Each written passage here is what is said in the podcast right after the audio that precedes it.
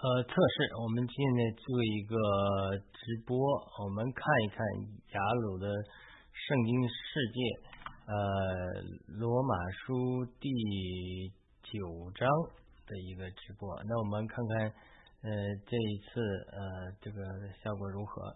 那么罗马书第九章，我们的标题是神为什么恨恶以扫？神为什么恨恶以扫？那呃，这是为什么讲到这个罗马罗马书是这个一个情景呢？呃，稍等一下啊，我们看看这里罗马书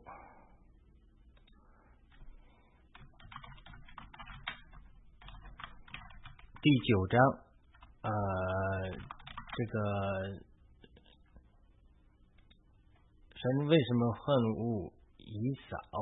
罗马书九章十三节引用旧约的话。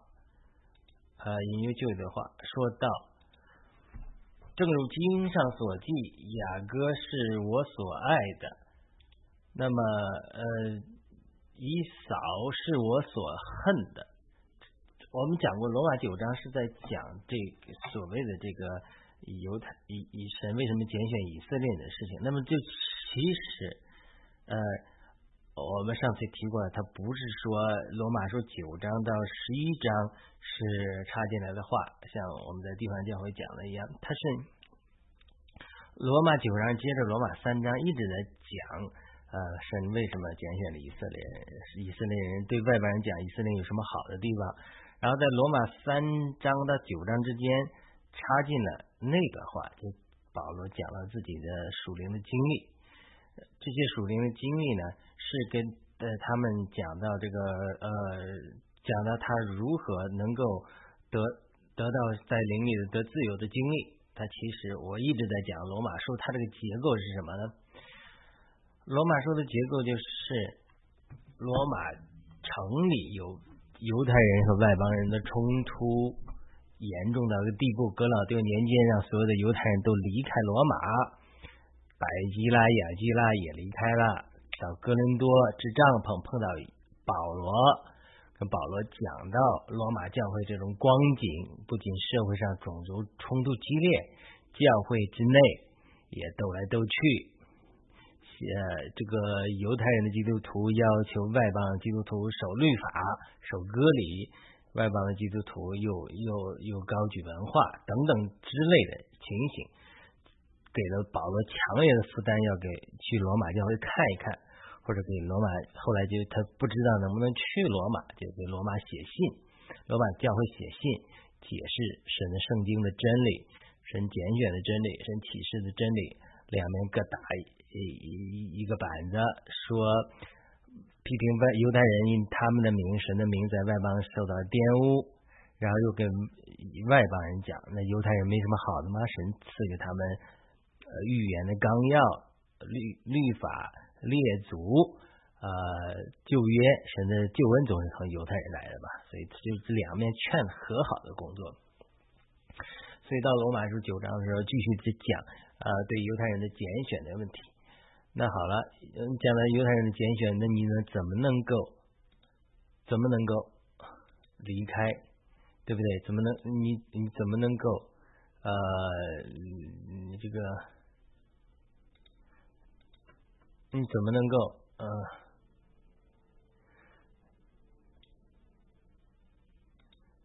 你怎么能够离开这个呃这个叫什么呢？嗯，怎么能够离开呃雅各和以嫂的故事呢？好了，我刚才因为在设置这个有点呃就打岔了，所以我现在读一下《罗马书》九章十三节，引用旧约的话说：“正如经上所记，雅各所爱的。”以扫是我所恨的。一个基督徒在聚会中问到说：“那么如何理解这句话呢？这个恨恶的词是不是语气太过强烈了？为什么神拣选了雅各，不是以扫？而如何理解神的拣选？如何知道我们是神拣选？如何知道哪些人不是神拣选？看似很多问题，其实这些问题都是联系在一起的。根据 StableBible.org 字义的解释，这个词是恨。个这个是 missile，意思就是恨，所以字面上是没错的。神为什么要恨五姨嫂呢？一般人的理解是因为以扫拣选了肉体，为了一碗红豆汤出卖了长子的名分，因此神恨恶他。但是其实神也爱以嫂。但是当以色列人从埃及地上来的时候，他们经过希尔地的时候，耶和华提醒以色列人不要和以扫的后裔征战，因为以耶和华将希尔山赐给以扫为业，是生命记第二章。所以这个恨。可能更好像中国人说的“恨铁不成钢”一样。那么神没有拣选以扫吗？以扫是长子，没有理由说神没有拣选他。而以扫自己的拣选却带进来不同的结果，所以他只讲这种你拣选我啊，我拣选你这种动态的这种关系。换句话说，神对我们的拣选和我们自己的拣选是一个动态动态的关系，而不是一个僵化死板的关系。不是说只有神能拣选我们，我们完全是被动的。我们主观的、主动的拣选会给这个动态关系带来一个不同的结果。就好像物理学家讲这种这个所谓的量子理论一样，你去观察的时候，观察的呃外部因素进去了，这它就变了。所以，他这个人有相当大的主观能动性。呃，我们知道有个布道家穆迪的故事，好像是穆迪啊，如果我没记错的话。有个学生问他说：“既然所有得救的人都是神拣选的，神在创世之前预定了，但是如果传福音的时候传错给神没有拣选的人该怎么办？”穆迪回答说：“你如果传了，他信了，他就是创世之前神拣选的人。”他在进入救恩的门之前，看到门上写着“凡愿意的都可以来”，而一旦进他进了门，回头看见里面写的“你是创世之前的神则拣选”。这个故事很好的讲述了这个动态的关系。神愿意万人得救，并且完全认识真理。题目在前书二章四节，这是神普遍的恩典。但神给了人自由的意志，所以人有拣选的自由。神差遣了他的儿子耶稣基督来到世上。为世人的罪做了赎罪的羔羊，能够把人回带回到神面前去。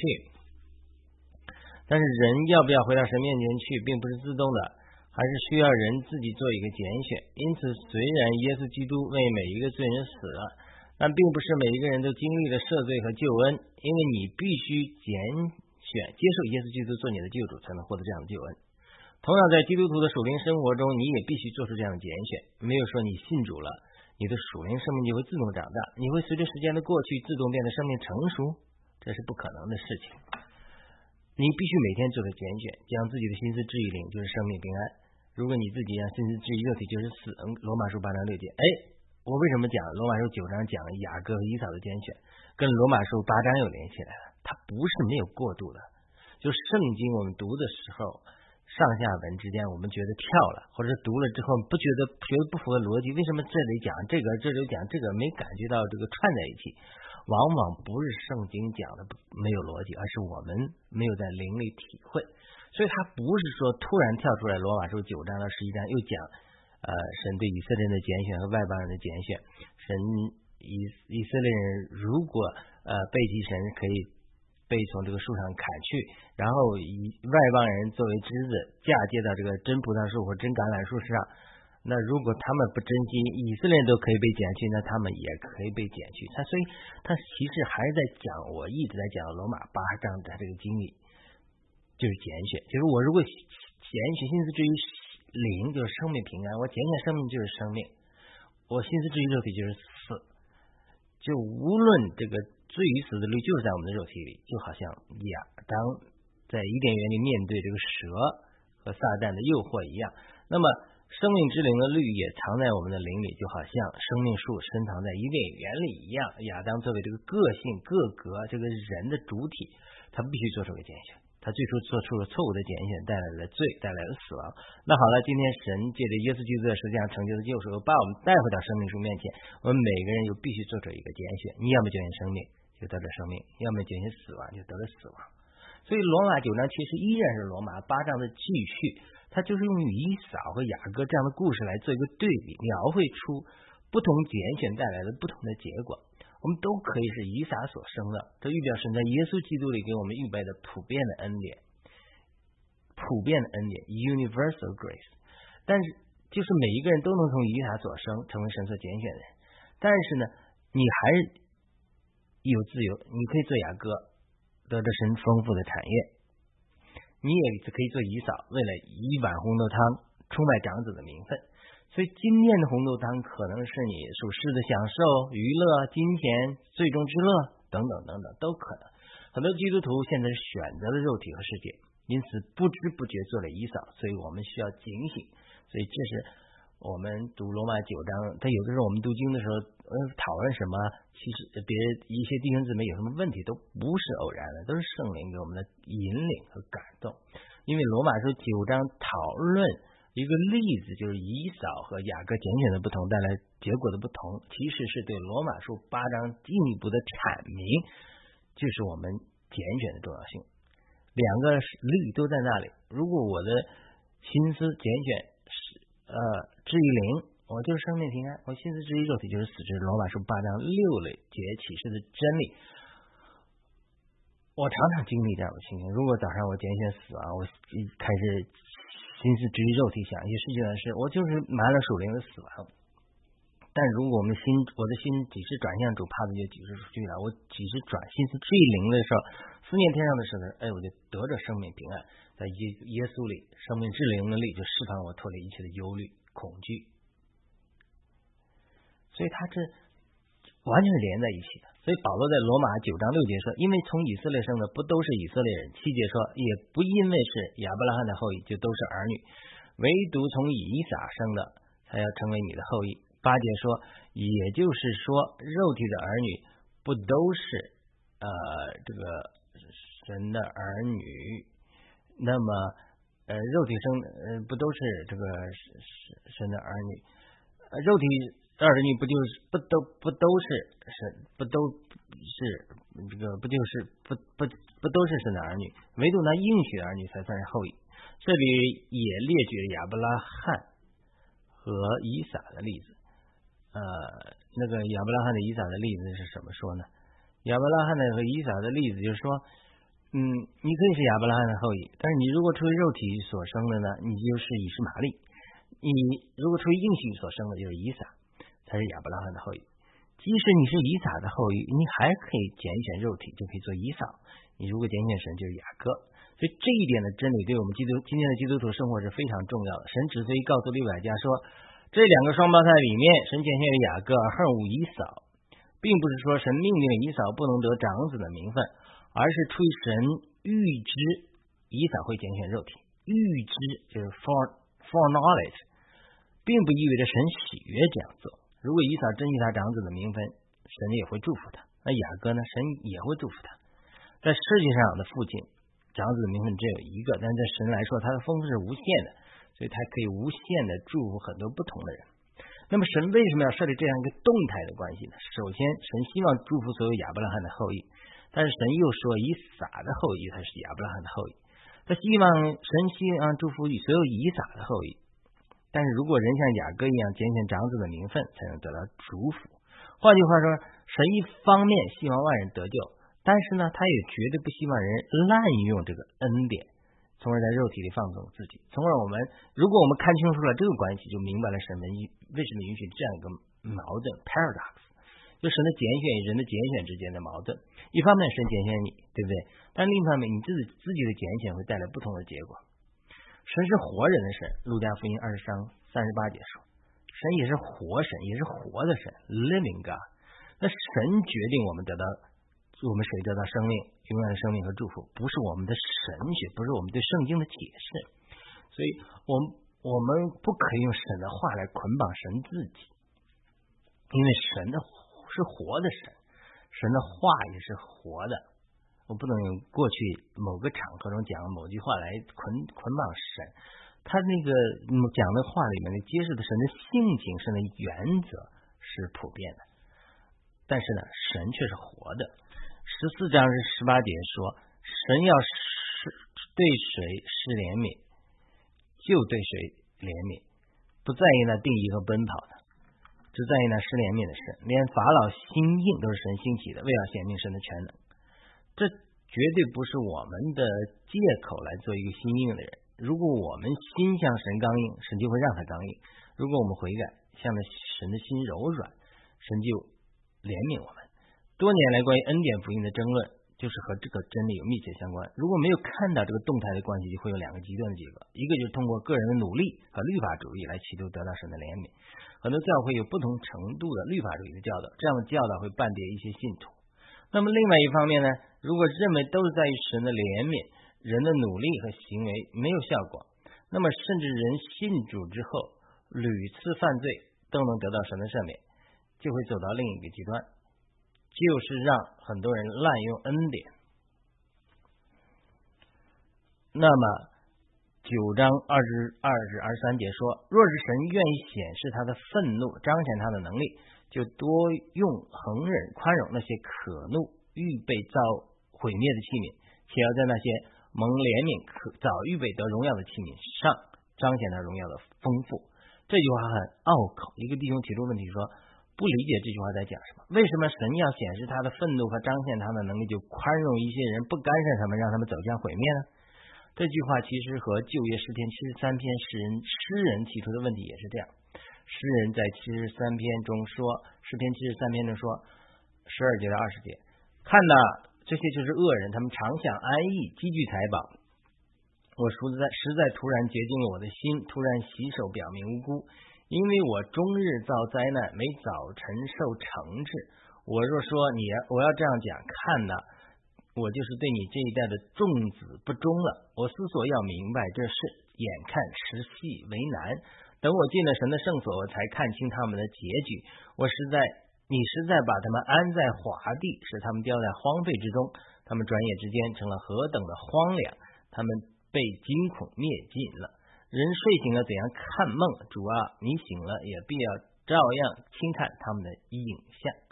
这些恶人看似过着很好的生活，也也没有受到惩治，因此世人被半跌，觉得不公平。但是呢？等到世人到了神的圣所，从不同的高度和角度来看待这个问题，才明白了神实在是舍弃了他们，任凭他们堕落，最后得到永远的灭亡。我们得救的人会得到永远的生命。你如果从永远的角度来看的话，今生暂时的苦难都是神在爱里的怜悯和管教，因为神管管教他所爱的人。神一方面拣选了犹太人，另一方面。神又把救恩赐给外邦人，这些都是神的主宰，没有人能有任何呃，没有人能能有，没有人能有任何能改变。那么，但作为个人的以色列或者外邦人，我们却有自由来拣选是否接受这个救恩。以色列人信用的代价就是神暂时离弃他们，但是神依然怜悯他们。外邦人本来不是神的子民，但是神的怜悯临到他们。因此，那些未曾追求义的外邦人反而得着的义，就是本以信的义。这就是罗马书九章三十节讲。那追求律法之义的以色列人，并未达到那律法。罗马书九章三十一节讲，为什么呢？就是以色列人走到了律法主义的一个极端，而忽略了神的恩典是靠着信心。那么，罗马书九章三十二节至三十三节接着说，这是为什么呢？因是因为不是本于信，但是不是呃本于信。而是本一行，他们正碰跌在那绊绊脚石上，就如经上所记。看呐，我在西安放一块绊脚的石头，并跌人的磐石，信靠他的，必不至于羞愧。其实这还是一个拣选的问题。我们当我们凭着自己天然的力量来遵守律法的时候，就不能得到律法所应许的。当我们拣选信靠神的恩典和怜悯的时候，就可以凭着信心得到神所应许的救恩。为什么耶稣基督这个救恩的应许和途径，却成了很多犹太人的绊脚石，把很多犹太人绊跌了呢？